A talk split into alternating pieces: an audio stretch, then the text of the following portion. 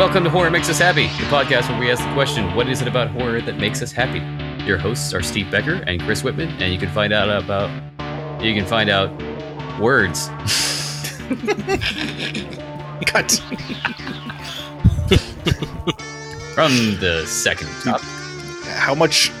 How much scotch did you put in your drink?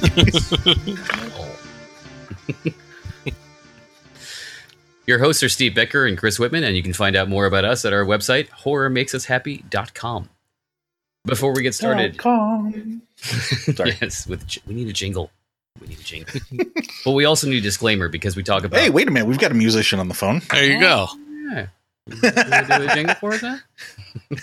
I'm ready. I'm ready. Okay. Yeah.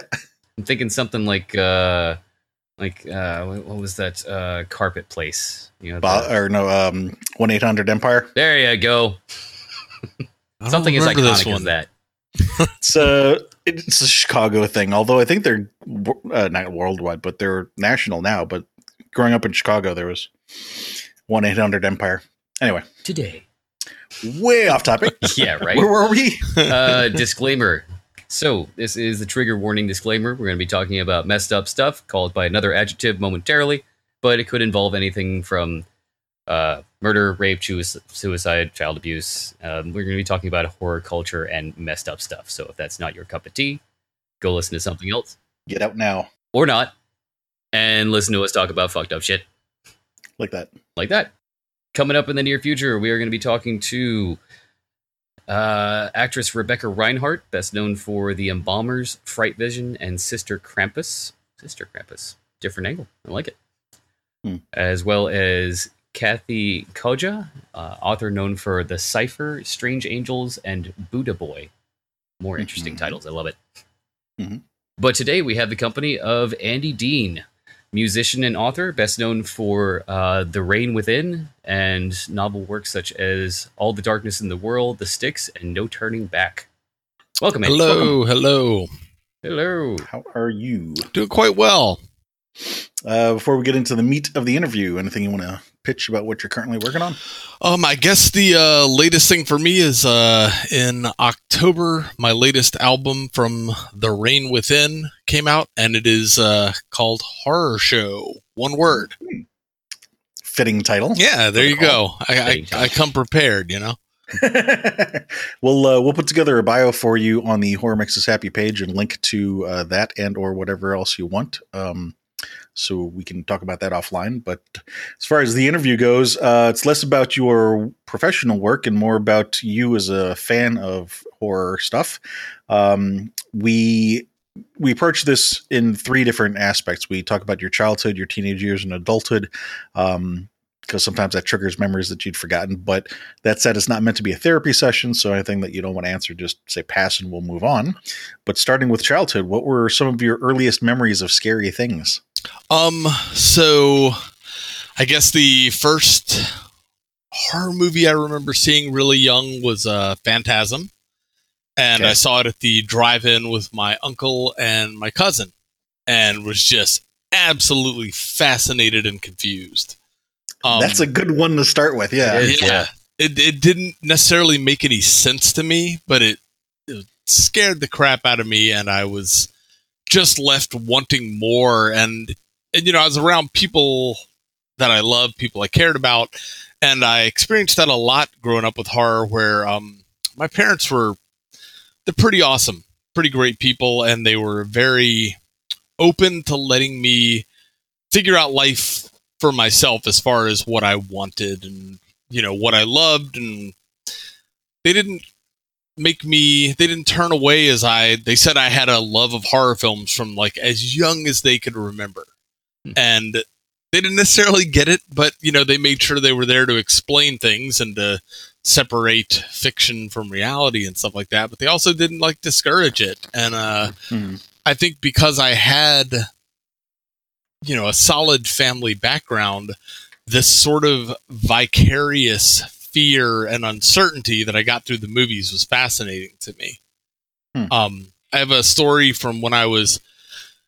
My dad took me to a uh, local haunted house. Uh, you know, one of those things they throw every Halloween, and it was here in Charlottesville, a little town, and uh, I was so little that my dad's like carrying me through here, and I am loving it, like just loving it. But toward the end of it, the Wolfman reached out, and my like I said, my dad's carrying me, he's holding me. Wolfman touches my shoulder, and I just piss all over my dad, like piss, just covered his chest in piss, and uh, and was just terrified. And then we got outside, and when we got outside, I started crying because I wanted to go back in. so I was very upset that I couldn't do this again immediately. My dad's like, "Hey, hey we'll, we'll come back tomorrow. I'd like a different shirt," you know. But uh, right. so that happened, and uh, That's gotta be an interesting reaction for your dad too. Like you, you expect the kid's crying because he's scared, and you're like, "No, it's okay, buddy. It's, it's just, it's just fake." And you're like, "No, I want to go back. That was awesome." that was that was how that went down. Yeah, and uh, but uh, nice. say we'll kick things off with a P story. See where Yeah, we go right. from here. Wouldn't be the first time. On the uh, Phantasm thing, though, I'm curious. Had you seen Phantasm and then Star Wars? And if so, did you find the Jawas very confusing? they are kind of the same. You know, I I, Right. I hadn't considered that. I don't know which order I saw them in. I would guess that it would be around the same ish time, but it's all a blur to me. I don't know. Yeah. Hmm. I just always saw that connection. It's like, what, what are these Jawas doing in a mausoleum? Oh, we know what they're doing. Uh huh. Looking for parts. yep. Right. Yep.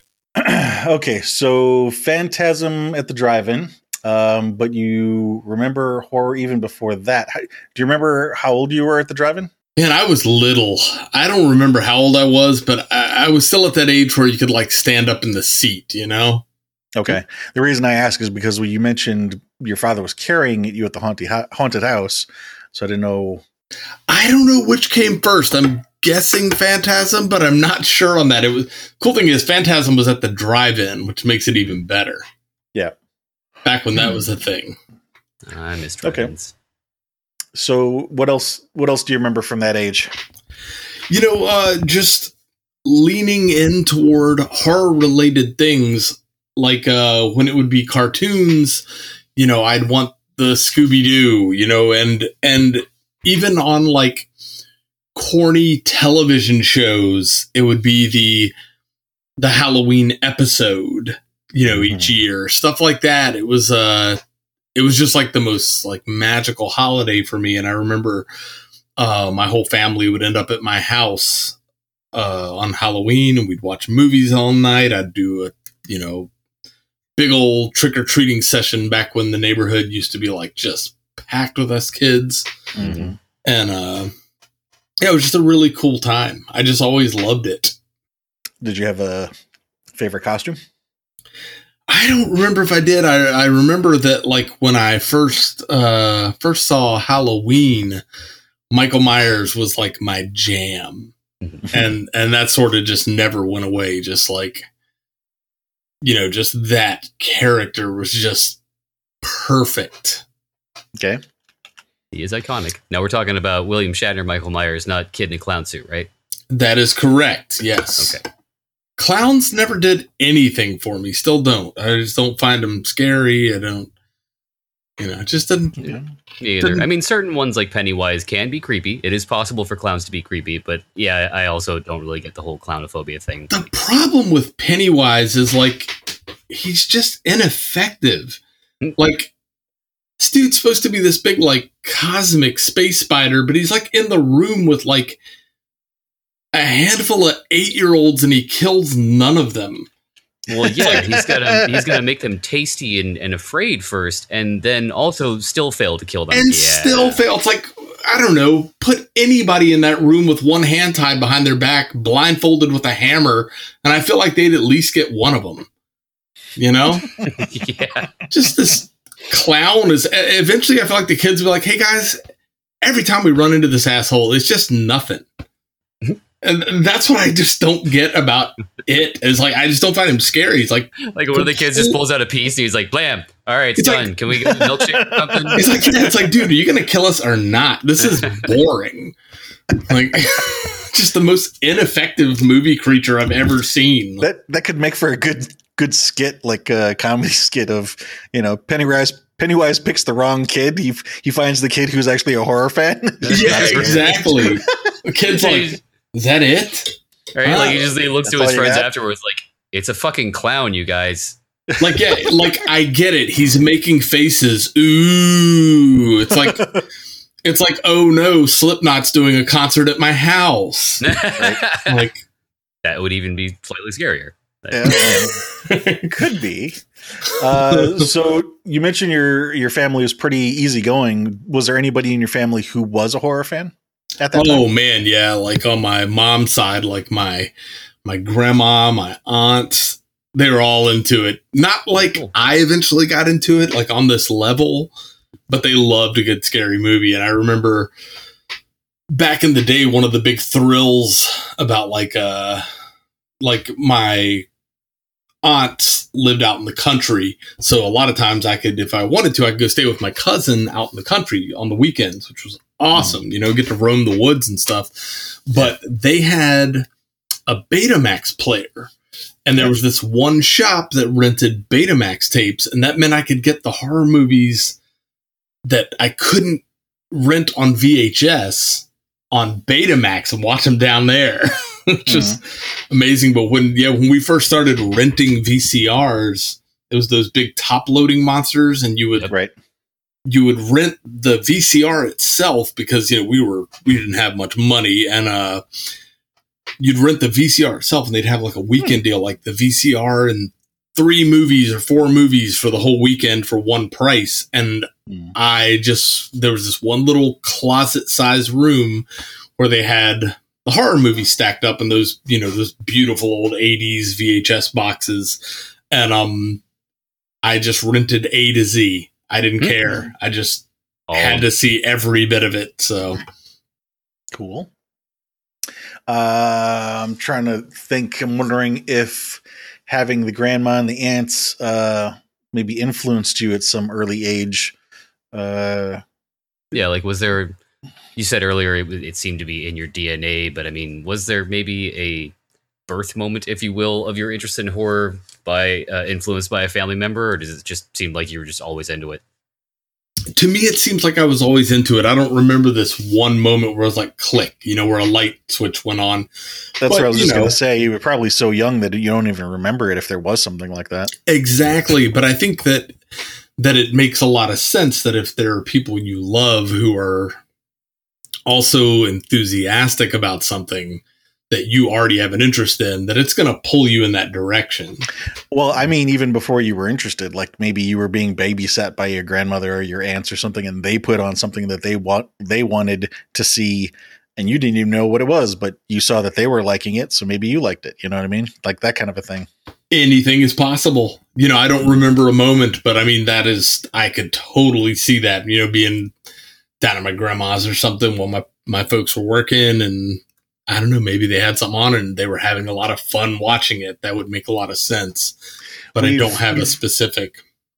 Yeah, we've bumped into stuff like that before. Where if it's if it's that young that it you can't even remember it, you know, there's nothing you can do about that. There's Yeah. it's just back there. Um, so I'm wondering, did you did you ever find it scary at all, Was- or was it always entertainment to you? Oh, it was scary as hell. Like, like I remember being little and I'd watch something and I ended up having to sleep in my parents' room. But there was still this feeling of safety associated with it. You know what I mean? It was never like it was never like true fear, even though I was scared. Hmm. But yeah, films definitely could freak me right the hell out when I was a kid. I still like that image in, in Phantasm, like when the the finger gets cut off in the door and it's like oozing yellow, and then it's like then it's a bug all of a sudden. It's like that sort of thing sticks. Yeah, Yeah. not normal. no, I like I've never lost a finger, but I'm guessing that's not the way it you know that things They're not happen. usually supposed to be filled with mustard. I wouldn't think so either. And I would, if any part of me, like if I like clipped my nails and suddenly they were, the clippings were bugs, that would, make me uncomfortable. Uh, let's see. Did you have any scary dreams, like repeating, um, uh, reoccurring dreams when you were a kid? I did. I would have, um, and I recall. Um, I don't remember my dreams much anymore. They don't stick with me anymore. But I do remember having like this one extended like week of night after night. This one werewolf dream had to do with these werewolves being said to be loose in my neighborhood, and there being these coins that people would lay in front of your door if they thought you were going to be like a victim. Huh. Hmm. Okay. And okay. it would pick up where I left off, you know, for several nights in a row. I remember that one. It was very, very scary because I never actually saw anything in it. It was, it was a slow burn, you know, Mhm. like, and, uh, yeah, that, that one always, always stuck with me. And I do remember when I was really little once having a nightmare and I woke up and I stumbled out of bed. I was like, I got to go to my folks' room. I'm freaked the fuck out, whatever. I was just dreaming. And I I walked to where I, it was in the dark and I walked to where I thought my door was and I hit a wall and I like immediately my brain was like, oh no, they've shifted my reality or I'm somewhere else. Or, and that was uncomfortable. yeah. Panic. Oh, and you know what always also used to get me as a kid was um I don't know if you guys remember that little children's thing that bloody fingers on the first step, bloody fingers on the second. That thing freaked the fuck out of me when I was a kid. I don't know what Not that ringing is. a bell. No. No, oh man, I wonder if that's like a thing or not, or something one of my uh, friends came up with. I want Is to it like don't it step on a crack kind of thing? So like when you're going up steps, it's bloody fingers on the first step. I don't think so. I think it was more of a like anticipation of when the story was going to go. They got you. One of those like campfire sort of waiting for the jump scare. I Okay. Mhm. think it was more that sort of deal. So, what was the the thing about the first step and second step stuff? Where did I think it in? was just they're creeping toward you. Oh, Like now they're on the third step. Now they're on the fourth, and they're like they're coming up the steps at you, and they're like these disembodied fingers or whatever. Is it just you know? Now I think I would I would welcome them. You know who can't use who couldn't Hey, what are you use extra fingers? You know you just get older and more mature, and you can deal with these bloody fingers aside from the mess. You know. I mean, so many times at work, I've just been sitting here typing, like, God, if I could only have 12 fingers, like, Yeah. yeah. just done in half the time. Fuck, I would put up with a little blood. You know. Yeah. Help get this this uh, paper out earlier. So. All right. That's how fingers work, right? You can just sew extra fingers on your hand and they start working.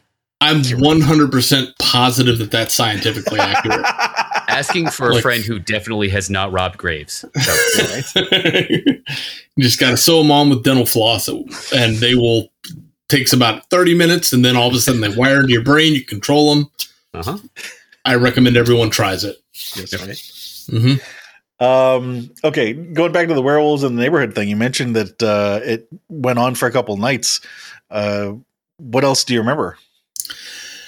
Not a lot. I just remember like, I remember like uh, parts of it where I'm like somewhere else in the neighborhood, and I realize that it's like later than I had initially thought, and I need to get back to the house. Hmm. Okay. like One of in a scenarios. big hurry and so i'm roaming back home and like i said the coins being laid on the doorsteps played in heavily and there was something with like seeing newspaper articles and stuff like that about you know the deaths around town and and things like that but i never saw a creature you know i would see like shadows moving and have to get in the door um stuff like that but it was it was all about more of a suspense dream. Totally, Yes. yeah. But I never actually had like a confrontation in the dream that I recall. Uh, did anything happen happen in your childhood, like in real life, that actually terrified you? So I want to preface this by saying I do not believe in ghosts or anything like that. Much as I want them to be real, I don't I don't believe in anything supernatural at all. Um but uh but I want all of it to exist. so it would be cool if it was real. Oh man, like I want to do I want to cut across the country staying in like, you know, murder houses and supposedly haunted houses. Like I want to do that. Like I would love to have that experience even if I'm terrified, but uh but I did have, I guess it was a nightmare. I don't recall this so well, but um, I was staying down at my grandma's way out in the country, uh, you know, one weekend when I was a kid. And when my parents, and my mom came to pick me up, they said I was under the kitchen table, like hiding back there. And and they came in, they're like, hey, what's going on? What's going on? And I said that a figure, like a black cloaked figure, hovered into the house and didn't have any eyeballs, but it was like watching me with black pits. And so I had gotten under the kitchen table to hide.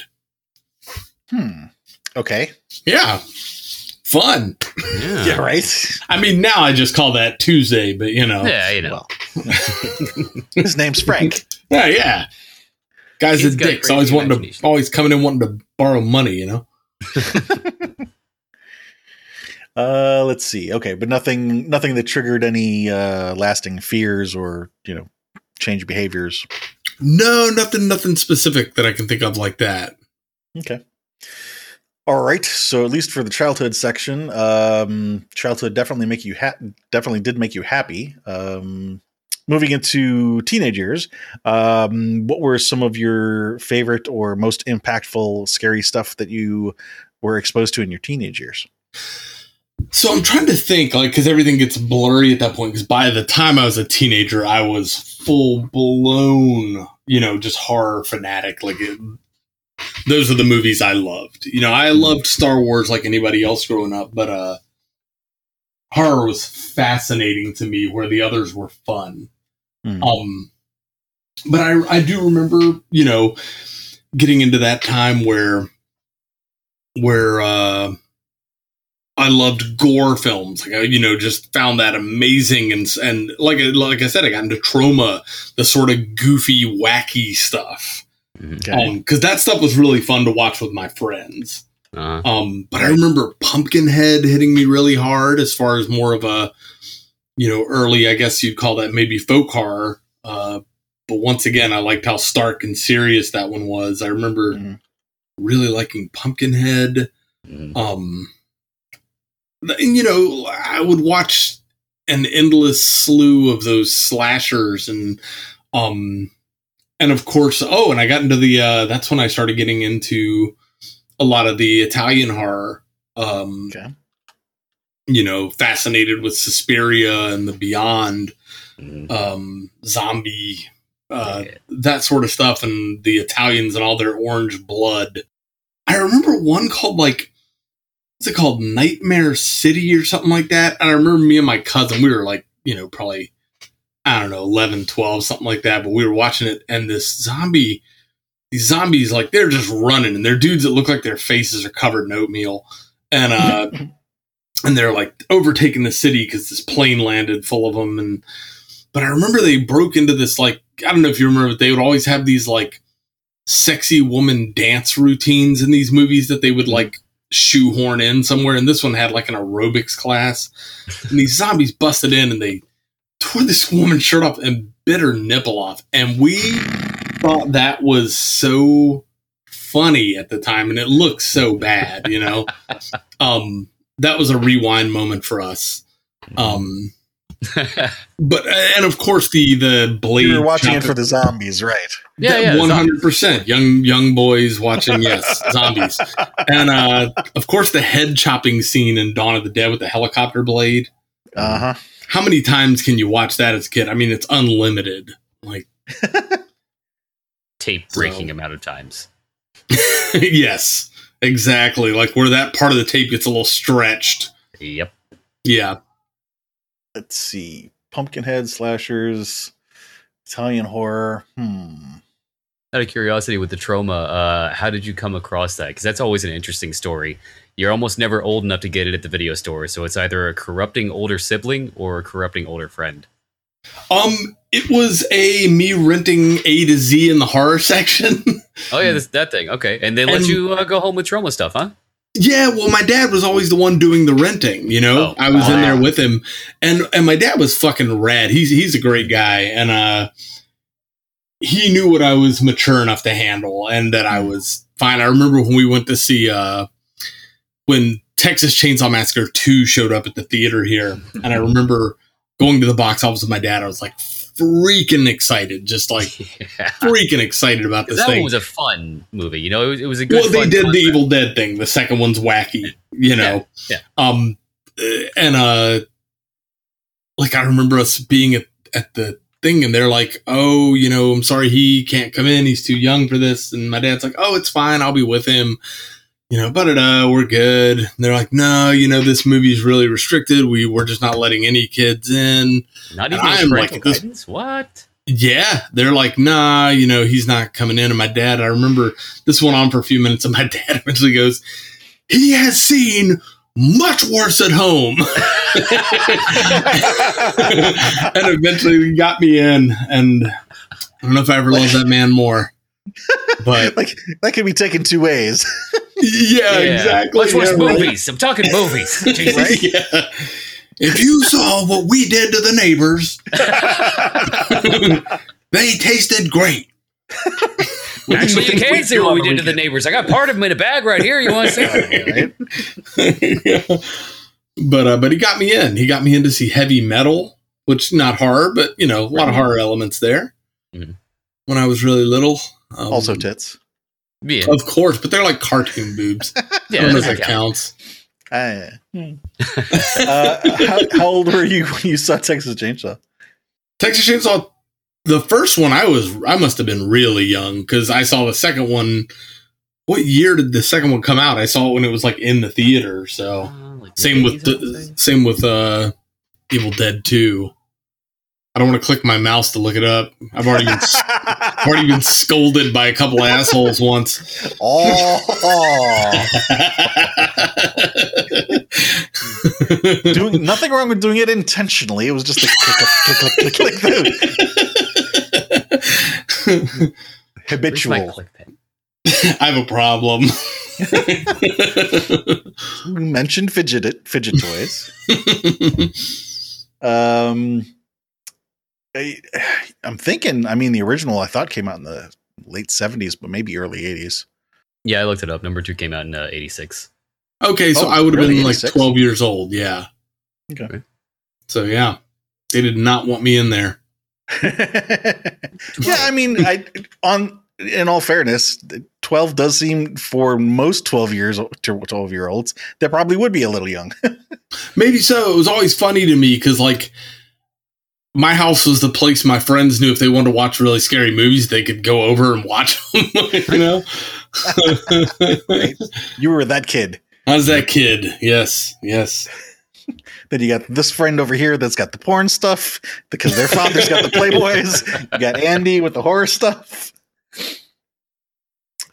Uh, so you mentioned uh, other kids. Uh, Was there anybody else in your friends group that was also a horror fan, or was it just you were the big guy?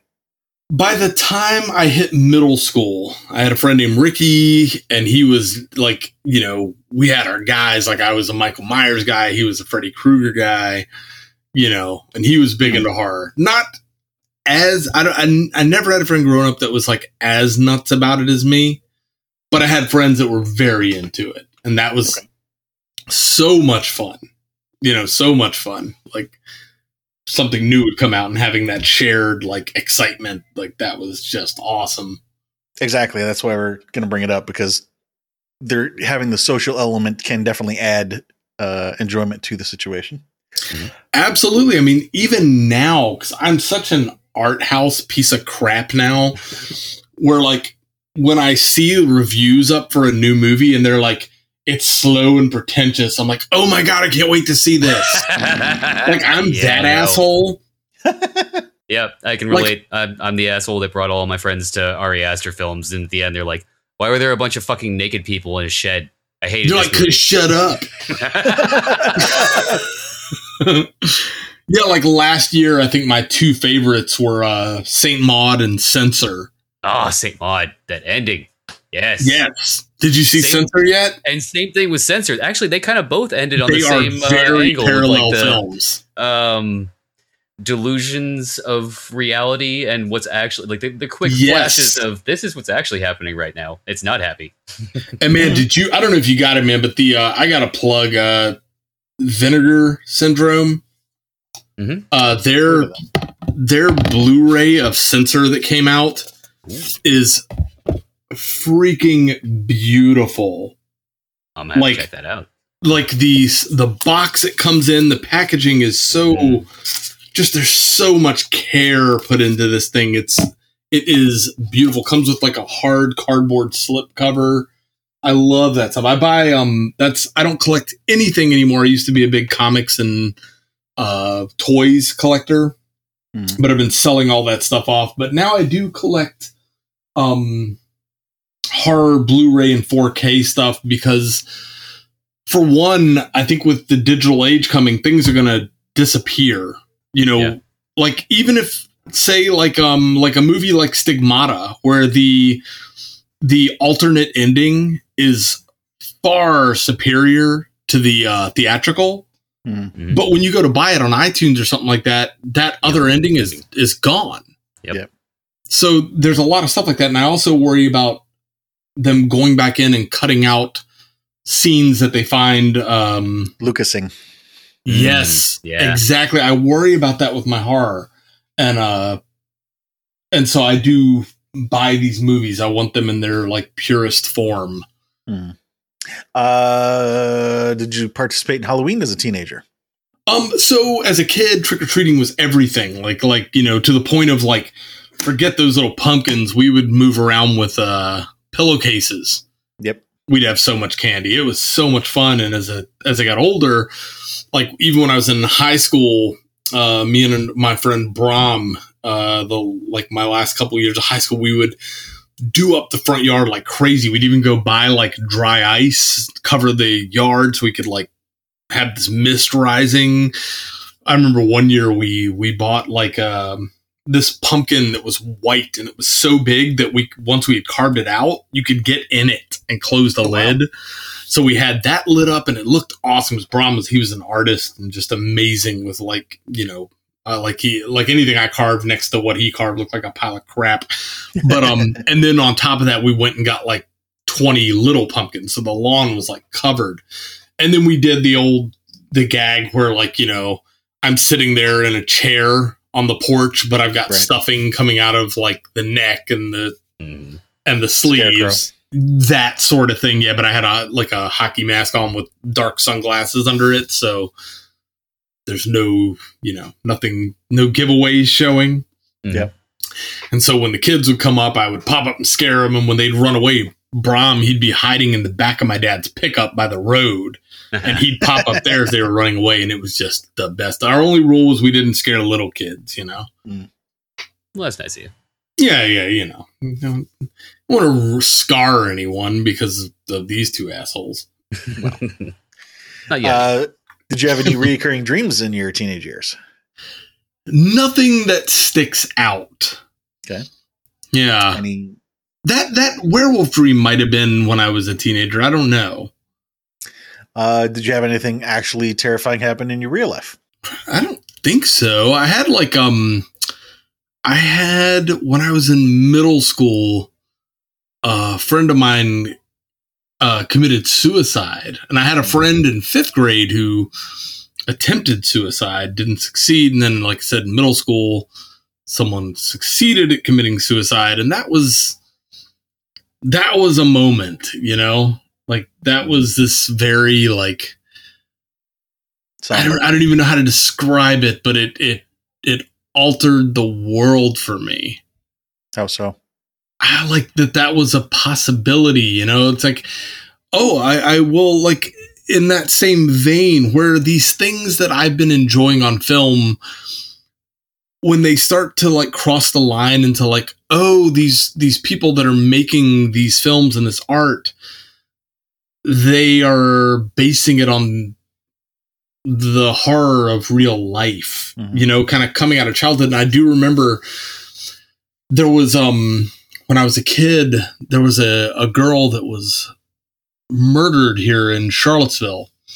And uh the I remember the girl's name to this day. It was Katie Worski. And uh this guy had like you know, kidnapped her and killed her, and they never found her body, but they said that she might either be buried under this Hardee's that had been being built at, at the time. I remember that was one of the big rumors that she was down in the foundation or that she'd ended up at the uh like at the landfill or something like that. But that was that was once again very eye opening this that you know these monsters were also in the real world. You know, it's Mhm. like you knew it on one level, but it hadn't it hadn't been that close to home. You know, we didn't have the internet, so murder stories came from a distance and they came late. Mhm. You know, it had to be something really sensational, like a, a you know a Charles Manson sort of thing to reach you. But at, by the time you heard about Charles Manson, it, Manson, it was like it was like a myth almost by then. You know, Right. so so big. But this was this little personal murder, and more close to home. very close to home. I mean, they lived down the street from my grandma's house. You know, So how did that approach or change your approach with horror? It it didn't, but I think it made me more thoughtful about it. You know, a little more thoughtful about the world in general. Okay. Um, let me jump back up to hear some of the uh, media things that you talked about, like Pumpkinhead and the, the Italian horrors and the slashers.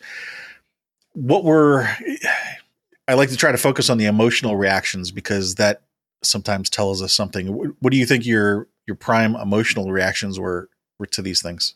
Uh, Like I think for me, it was I remember like when I when something new would show up at the shop, and once again, you know, those '80s horror films, like the box art always promised made promises that the movie couldn't keep.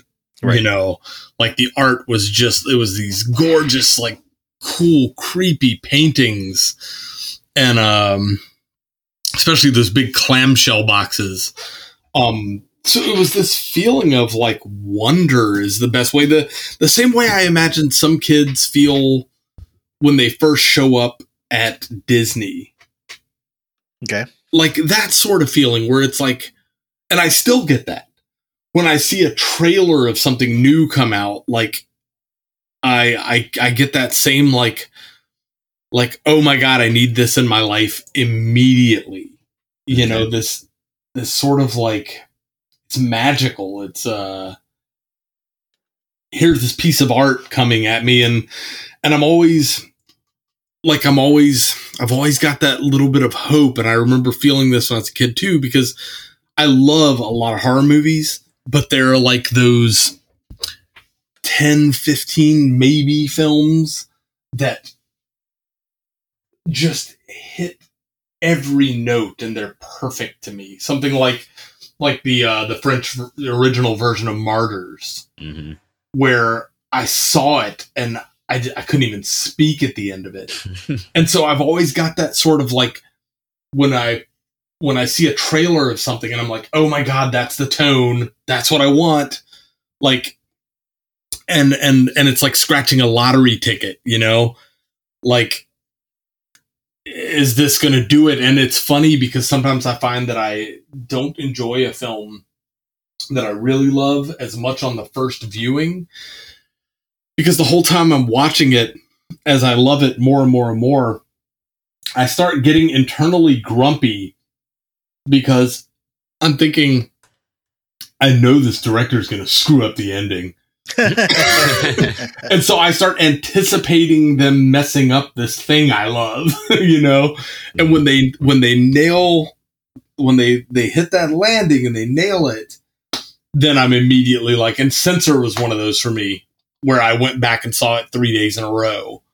Like after they nailed the the landing, I was like, "Oh, yes!" Like they didn't screw up. There's not a big CG monster at the end, you know, like um, things like that. But but like let the right one in, something like that, where I feel like just it, it's just beautiful and perfect, and you know, it's it's just this piece of art. Well, you mentioned hope, and I was going to ask, "What are you hoping for?" But then you mentioned tone, so I think it's related to that. What kind of what's the tone you're looking for? I I I don't really enjoy uh horror comedy and I also don't like um generic tropes that are fine when you're a kid when you haven't been exposed to them But as you get older and you've seen them a million times, like, oh, the bad thing brought the son and father closer together and they didn't like each other before. Right. That sort of thing feels trite to me now. Right. Um, when I see a director do it and like, oh, that made the family love each other again. It's like that sort of thing. It feels very cheap to me. Yeah. no humor, no tropes. Um, but those are negatives. What's the positives? What what are you seeking? So I love things that don't have safety. Like I like when a director lets me know nothing here is sacred. Not a character, not a relationship. There is no promise being made to you as to where this thing is gonna is gonna go, as to where this thing is gonna end. Um one of the things I really love right now because I'm into this sort of thing are um horror adjacent movies like uh, a ghost story Mhm. which not exactly a horror movie it's kind of a love story but it's a ghost. Mhm. but i think it's like absolutely beautiful. Um or stuff like um i don't know if you saw stoker.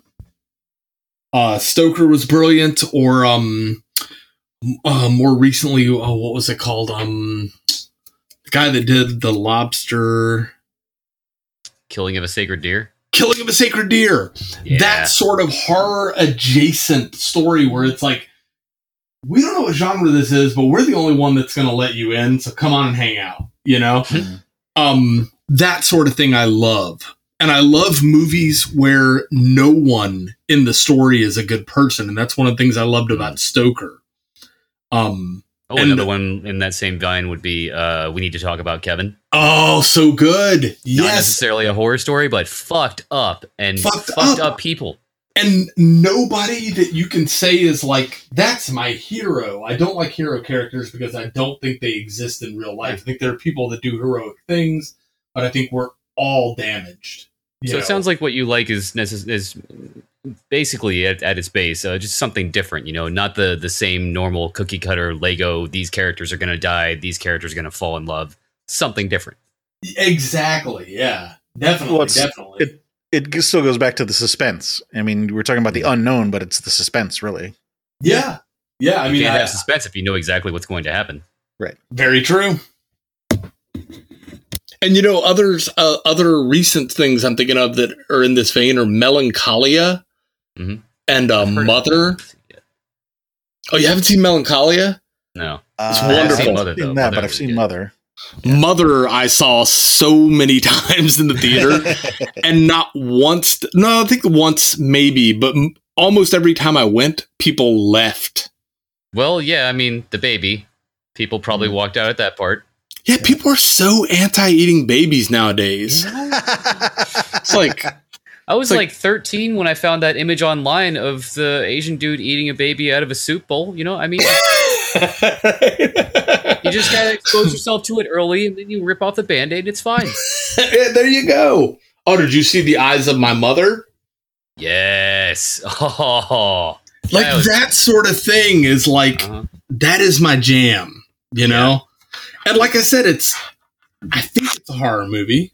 In the eyes of my mother, I would count that as a horror movie. Yeah, Yeah. It's not gonna fit anywhere else. it was similar to um, uh, American Mary in that you just have this like deranged, fucked up woman who has to hurt someone because it's her thing. But the thing I loved about this over American Mary is the eyes of my mother. She didn't mean to hurt anyone. Yeah, I was just about to say right. They're they're not really She the same thing. dealing American with Mary her- was definitely revenge. This was Yes. her just kind of carrying on a tradition that she inherited from her mother. I think. Well, and it was her like dealing with her her pain and loneliness. Yeah, and having no idea how to go about that in a healthy way. Yeah. Um, and it's this is um this is a big sticking point for me with uh Chainsaw Massacre sequels. Mm. Is one of the things I love about Leatherface in the original one that they have gotten wrong in every sequel hmm is that they make him evil in the sequels. Yep. And sadistic. And in the original Chainsaw Massacre, he is working. He's Yeah. the scared, I need to do this. Like he's not he's not enjoying hurting anyone. He is putting food on the table. Mhm. And they make him evil. They even make the masks like look mad in later films. Mhm. And like that makes him less scary. Like that he knows what he's doing and he's going to get you and it's like it's so much less scary to me than the chaos he presents in the first one. Right. That sort of apathy to the entire situation, other than I have to get dinner on the table. So we've talked now about a number of things that I think would fall into your adult years. Um, Saint everything from when you mentioned Saint Maud to you know French version of Martyrs and Let the Right One In. I'm guessing all that stuff is adult years by now. Yes, yeah, yeah. Um, same same hope, hoping for the same tone. Yeah, I love um like my ideal film, like I, I would say like something like The Witch. You know, I love when an author or a director, I should say, is in no rush to get where he's going. Mhm. Like, you know, he's gonna sit you down in this atmosphere and and make you soak it up for a while. Um, you know, the movie's gonna be longer, it's gonna be dark. There's and I I cannot abide comic relief characters. like I don't want any snarf in my damn horror, you know. But That's a great way of putting it. Oh my god. Yeah, even in um I can deal with a character who the person is funny and they're in this situation that isn't funny, kind of like uh like in Midsommar, the one dude had a sense of humor. He was kind of a goofy guy. Yeah, he pissed The on the red hair. You know? Yeah. But that there are people like that in real life. You know, I can Yeah. deal with that, but I I but the guy that's there like to be wacky or to trip and fall down like yeah, that it wasn't that that guy didn't seem like he was shoehorned in. Was- that was just the guy. Yeah, like I'm that guy. Like if I was in a horror movie, like I'm a goofy son of a bitch, you know, like I'm a I just I goof off constantly. I'm always looking for the joke. And I'm really annoying that way. And uh fiddling with the thing you should be fiddling with. Fiddling with the thing though, we don't know for sure that that was me. Um it's not been confirmed officially. Uh And then the, the natives are like, "What are you doing?" And you're like, "What? What are you talking? What? it's like shit, you invited me. Yeah, right." I'll fiddle all I Uh, want. Uh, you mentioned um, towards the end of a movie not not being able to speak at the end. You'd also talked, you know, this suspense of the unknown, but then I think kind of the not being able to speak at the end maybe is something slightly different. I mean, Yeah, being well- speechless at the end of. It is when I, when when something hits me like that deeply, like I like it's an experience for me. Like when I like when I saw the witch, that was like I just wanted to sit there and soak that in, like because you don't get those, and especially I love ghost stories so much, like the original Changeling, um, the others, you know, stuff like that, where it's just tone the entire movie and slow scares and um I, I love that sort of thing, but they're so hard to make because, like, I think the easiest type of film would me to make would be like a kind of the modern jump scare horror Mm. because you don't need to work real hard for that. You just need to slow it down for a minute and go buh, you know, and then slow it down and buh. Like I remember I saw that movie The Nun, and it was another like I felt the same way about that that I did with it, where I'm like, she's just not doing anything like everybody in the family's fine. Don't worry about it. She's she jumps out, but then she, She doesn't grab them. She doesn't Yeah. kill them. And it's like, what is like why is she bothering? She's like an annoying neighbor more than a you know, a scary presence. And Like she killed the dog too. dun dun dun. Man, that dude, like, I don't, I like, those movies are a little tough for me because of how corny the families always are. They always have these speeches about how they, like, I loved you since the first time I saw you, baby. You always been there for me. And I'm sitting there, like, with a little bit of vomit in my Coke. yeah. They're, they're so unrealistic, like the family dynamics in those films. Mhm. It's pretty painful, but I like Let's the go back- first. Oh, go ahead, go ahead. sorry, let's go back to the witch for a second. Uh, what was it you said that was one of the ones where you couldn't speak at the end? What was it that left you speechless? the fact that they it never betrayed itself um it it never jumped out of its tone to have this like like there's no like horse chase at the end and there's no battle between good and evil or explosion or anything else it just sank into its tone and it stayed true to what it was and it didn't Mhm. ever pander to what it thought an audience might want But see, all that sounds like, vision but that all sounds like it's meta commentary about the movie, not the content. Do you know what I mean? Hmm. Let me think. Well, I mean, it was just, it just didn't miss a note. Like beginning to end, I, I never had that moment where I was taken out of the story and reminded I was watching a movie. You know, I, never had that moment where someone said something and I'm like, did they just do that for laughs? Eh, I just sank in and I stayed there. And, and at the end, I thought the girl's journey was like just absolutely beautiful and when she's up in the air like you you know the the direction was so good you feel like you're up there with her like you've es- you're, you've escaped all of this like oppressive pain and like i don't know it was just it was beautiful What did you think was beautiful about her journey? just the f- i think it was that you suffer with her for the entire film and you see her wanting to escape this life and this cruel sort of mother figure and and she can't get away and can't get away and can't get away and and eventually She does. It's like She an does, unexpected and- happy ending. You don't and- you expect it to go the cookie cutter route of, and she didn't actually succeed, or uh, you know, and somehow the baby got back, and the witches were thwarted, and happy ending, everyone's happy. But no, Or- she actually became a witch. Yeah, and and the other thing I could have seen happening would be a Carrie sort of ending, Mm. where she goes back and destroys everything. You know, Mhm. um, but they and didn't. kills- they they, they left didn't it open, need it. which was classy. absolutely. And I don't think those people would matter to that character anymore. True. Fuck yeah! No more reason for rage. No more reason for sorrow. She is like unshackled. You know. So I'm hearing possibly conflicting things here, but are you saying that she eventually did escape? And you say by becoming a witch. So was it like she escaped by going through it, like becoming the thing she feared? I don't know if I'd put it that way or not, but I think yeah, there's got to be some element of that. I mean, she was I mean, uh, how else was it an escape?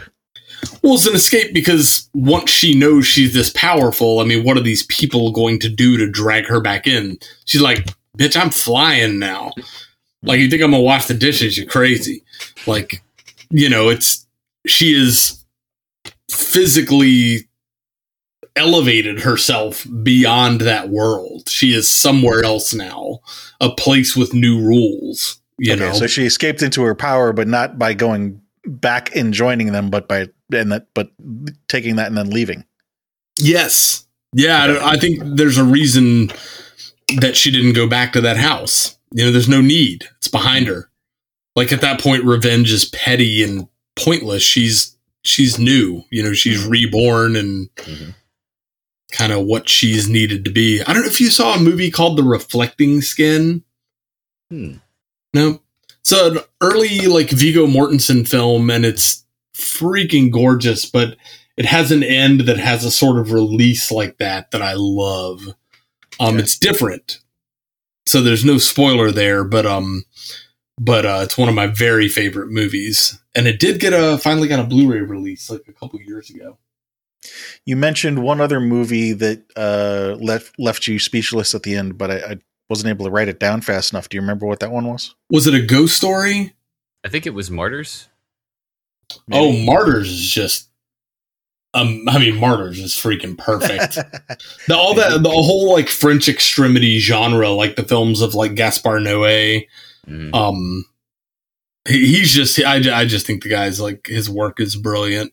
Well, let's talk about martyrs then for a second. When we were talking about the witch, um, the things that I kind of keyed into, you were talking about no suspension of disbelief, and I was going to point out that okay, so if there's no suspension of disbelief, then it left you thinking about whatever it was in the movie. Um, what was it in the Martyrs that you were left thinking about? So Martyrs, I don't like. Have, you guys have seen it, right? Yeah. I think Chris has. I have not. both, okay. Well, the the ending is the most existential Hmm. mind fuck I think there's ever been in a film. It's a little nihilist too. I mean, depending on how you interpret what she said, you know, if it was it means nothing, then that's total. Yes. Yeah. They, yeah, they I mean, I think it's one of the most nihilistic films ever made, and I love that the film has like it has this midsection where suddenly the tone shifts, Uh-huh. and it's you got a second story that you did not see coming. And maybe that's kind of what starts the uh, snowball effect, if you will, of that that feeling of awe at the end of it, because it throws you that curveball in the middle of the film, where you go from one character being the main character to now this new person, and the story starts all over with the torturing and and the need to escape. So yeah, just it starts that escalating process, and by the end, it ends, and you're just left there like, well, all of that just happened. Shit. Yes. and and the ending is one of my favorite movie endings of all time. Like I I absolutely love it cuz in in this one in a way the victim sort of wins but sort of everybody loses. like Yeah. it's uh it's it's fascinating and I think it's so beautifully shot. So here it sounds like, you know, earlier when we were talking, it was more about maybe thrill or excitement or suspense. Here now it sounds like it's not just as the, the suspense, but also um, an interesting story, I guess. Of course. Yeah, I think that is uh that is key. I think Your, your tastes may have matured. that's the thing and it's it's sometimes it's a bummer like sometimes i i miss being able to sit down with uh with friday the 13th and enjoy it the way i did when i was you know 12 13 years old Has there been anything actually terrifying that's happened in your adult life? um i've been through some like dark times but not a um like a near death experience or anything. not a near death experience no Nothing that has affected uh, affected your life moving forward. Let's put it that way. Yeah. Nothing. Well, I mean, I've I've definitely had like suicidal ideation, things of that nature. Mhm. Um, but uh, but I've gotten through it, you know. And That'd be the uh, operative word. Yeah. yeah, yeah, exactly. And uh, that would be that would be most of it. I, I'm. I have a, I have a, I, st- I've struggled with this whole like life mattering thing for most of my life since I was a kid. Like, Mm.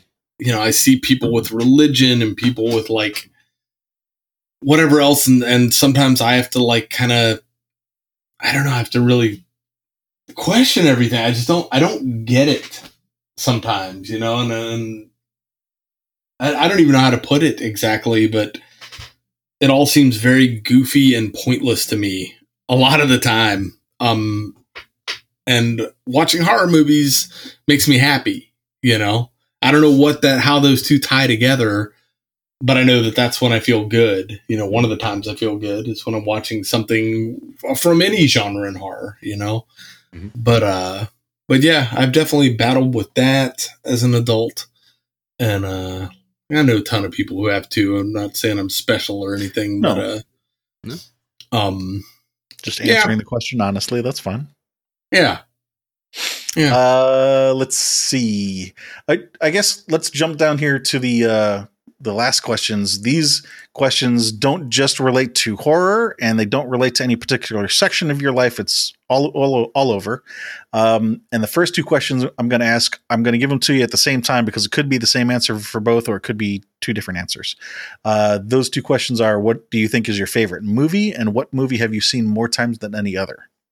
Right now, like it's either Martyrs or a ghost story, probably. Well, we we've already talked about Martyrs, so let's go with Ghost Story. What what makes that your favorite movie?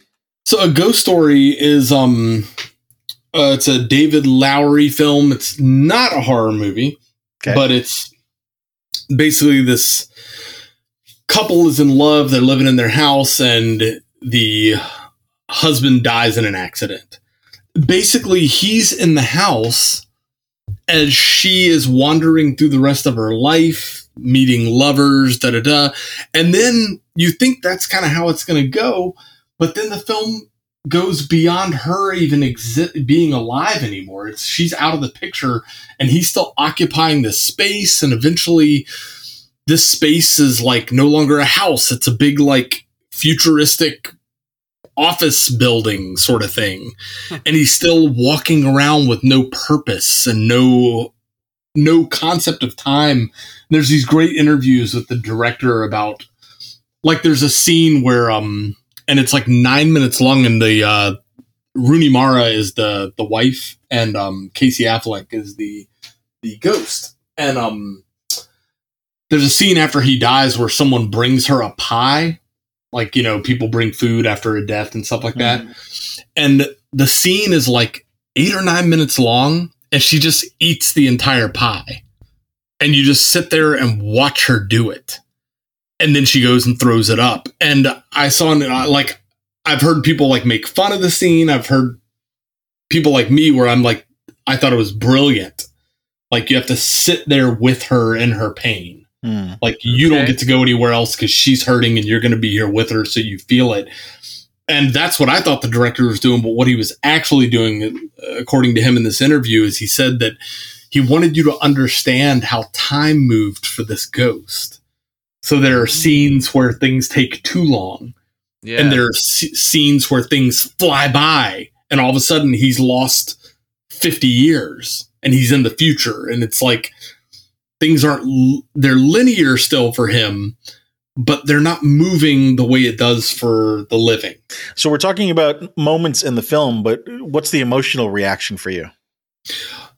like heartbroken, fascinated, um this this overwhelming sense of like seeing the most beautiful painting I've ever seen.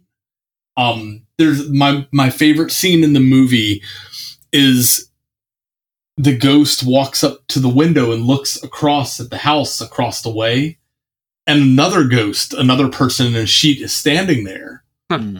And they never there's no dialogue with the ghost but they you know there's uh, subtitles Yeah. and he waves and the other one waves and he his subtitles say like what are you doing and the other ghost says i'm waiting for someone. Hmm. and he says who are you waiting for? And the other ghost says i don't remember. And that is like everything to me. Like Wow. that is that is beauty on like level 500 for me. Like that is heartbreaking beautiful perfect just like i don't know. That resonates with me so hard. Hmm. And i can't describe it but it brings tears to my eyes every time i see it without fail. Like that breaks my heart. And maybe it's maybe it ties back into me like my like feeling that there's no purpose to any of this. And this sort of like beautiful sadness that this thing is still waiting even after it doesn't know what it's waiting for. Hmm. Possibly tang- tangential, but um, do you have strong emotions about um, memory or the fear of loss of memory? Hmm. I think that I have trouble realizing that like that things that are gone are gone like these that moments are gone and even as a kid I kind of if I was like at the beach with my parents which every year we'd take this vacation to down to Virginia Beach and it was one of my very favorite things but as soon as we got there I was already mourning that it was going to be over Hmm. and I've always had that thing where I was already like enjoying myself and happy, but already sad because I knew the end was on the way. And that is a theme in my music, like a lot. Like I write about that. I, I you know, I probe that's that sore tooth a lot, you know, and uh I don't know why that's always been a thing with me, but it really has. It's uh Uh, I the reason that I asked that question is because I think you and I might have something in common here. yeah. Um, and this I think has call come up on at least one other call. Uh, Chris may you you might recall me talking about this, but I've ever since I was a child, I've always had a sense of depression related to the impermanence of things is probably the best way I can say it. I remember being a kid and learning about like the um the pyramids and how old they are and thinking to myself about how you know how powerful the people were that had those built and those are probably the only people from their time that we remember and you think about like there's probably millions of people on the planet and we only remember them because of these stupid huge rocks that they assembled. And like we don't Yeah. know any of the people that put them together. We don't know who the like in now 20 years later there's been enough egyptology uh, you know science to so we do know who built them now. But like at the time when i was learning about them like you didn't even know who the name of the architect was. Like who's Yeah, the and- contractor that built them And if, yeah, I, I totally feel that. And for me, it's also this thing like I'll see, you know, in a photo from like 1900 and like, well that's what i was was going to say is it's that's that's where it started for me but then it grew from there into touching everything and and including my own mortality like i understand that 10,000 years from now nobody's going to know who i am No. probably yeah. um That's almost comforting in a way, right? No pressure.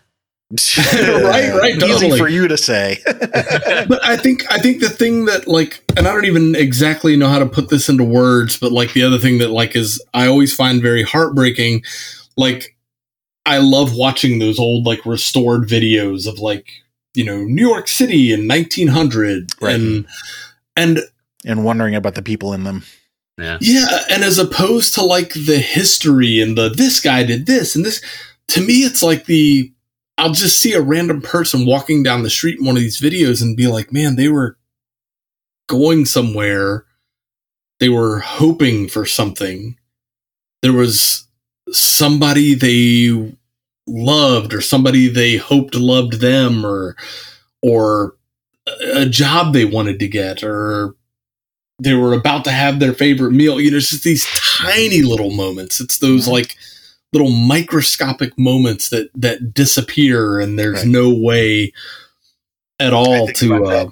I think about something like that in relation to myself all the time. Like my grandmother's house in uh, Florida, we've lived there on and off since 85. And I can't tell you how many times I've mowed that lawn and looked at the sidewalk and said, I don't know if anybody is ever going to know this sidewalk as well as I do today. Like, yeah, yeah, yeah, yeah. It's, it's weird and on It's- some level, it's- but It's also beautiful on some level. Like Yeah, I, I both. love that sort of thing, and I th- I think that uh, when an art house horror film touches on things of that nature, th- that's that really does it for me because those are they're abstract ideas, you know. Mm, yes and no. I mean, the coming down to the topic of mor- mortality. I was going to say it's concrete for me because I exist. Once I'm gone, it'll be abstract for me. That is one way to look at it. Yeah. yeah, that's fair. That's fair. It'll be concrete as long as I'm concrete. right. Uh, We're all carbon. yeah. Uh, do you see any common threads about what you like uh, in horror? Cam- cannibalism, occult, metaphysical?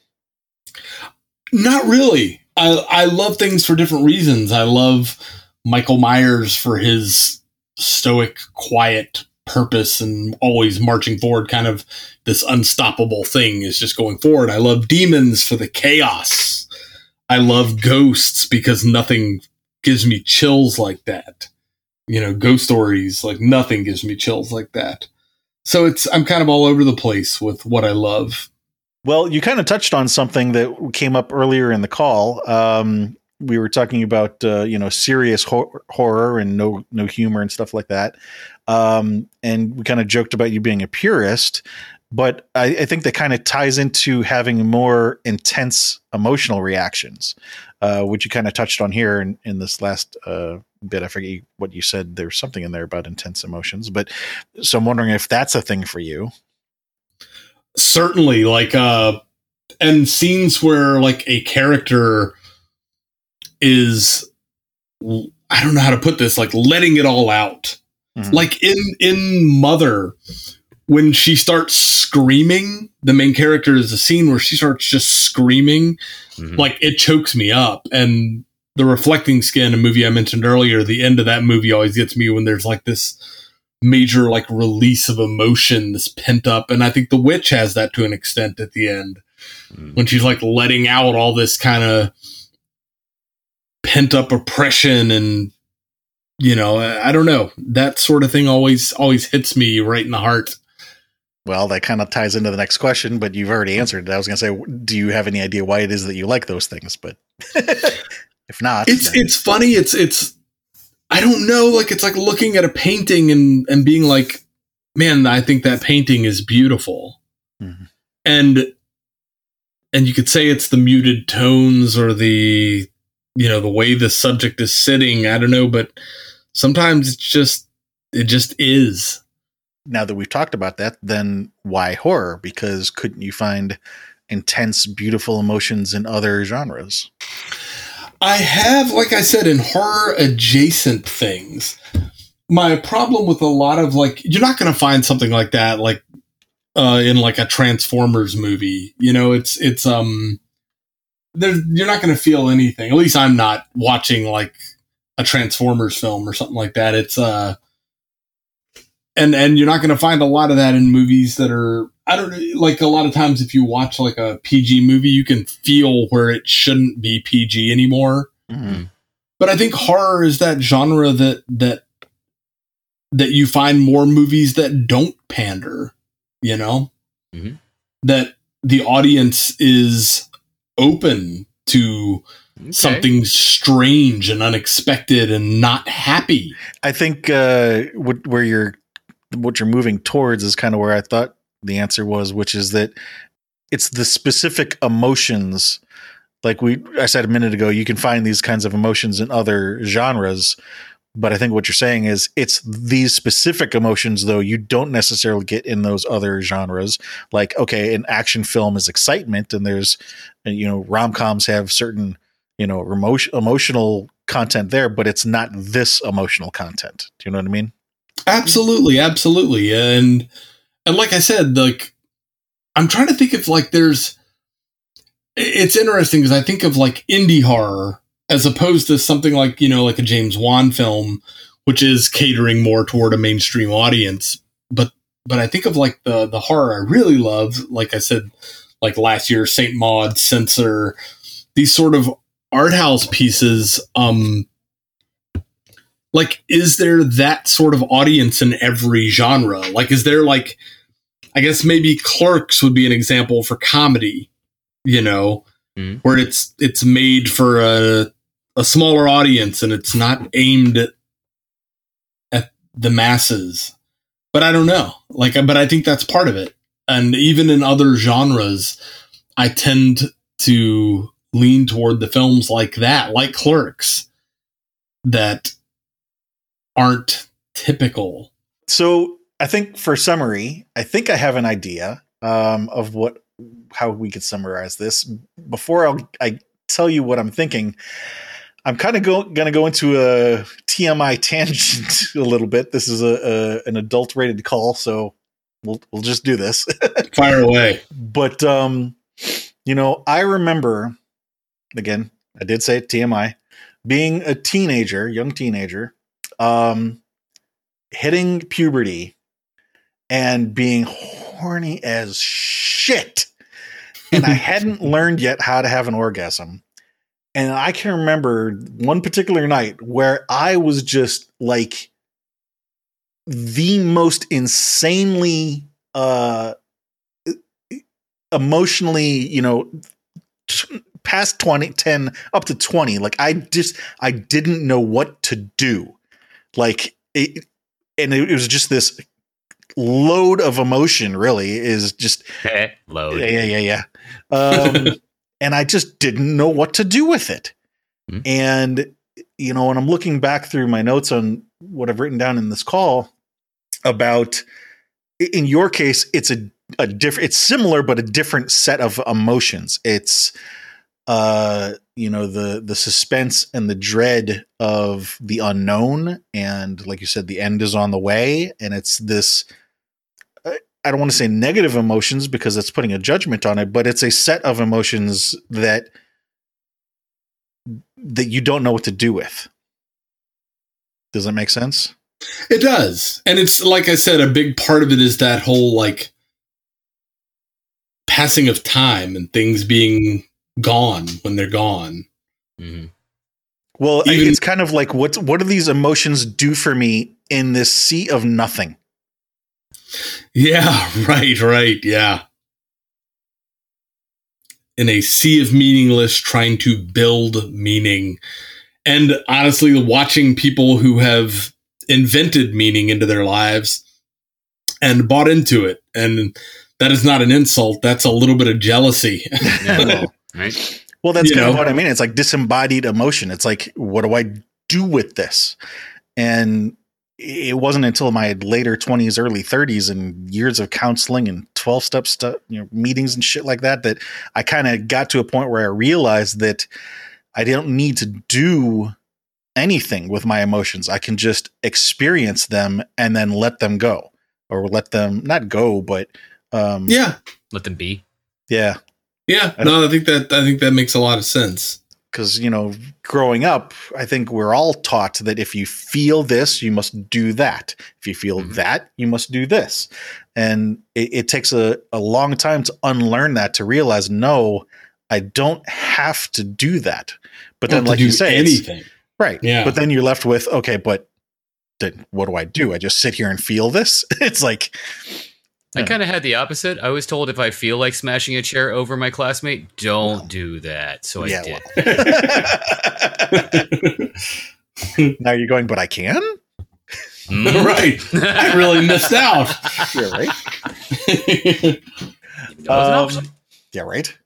So, uh, considering the theme of the co- podcast, last question: Is there anything relevant that you're aware of that we haven't asked about or you haven't talked about? No, not that I can think of. Like, uh, I this has been a lot of fun, uh, and it's interesting. Like thinking of things that I don't normally like think of at all. They just kind of are part of me, you know. Right. Like so, That's part of why we enjoy it too. yeah, Yep. it's a good, it's a cool idea that you guys have here. Like, I, I dig it. Thank you. Thank you. It's good, good food for thought. Yes. It is. Well, thank you very much for your time this evening. Yeah, a absolutely glad to be here. Love to do it again sometime. Um, I had the closing here. Thank you to anybody else out there listening. Please do come visit us at hormixishappy.com. Um, got lots of cool stuff over there, but the uh, biggest thing you do to help us right now is just tell a friend. If you like what we're doing, tell somebody.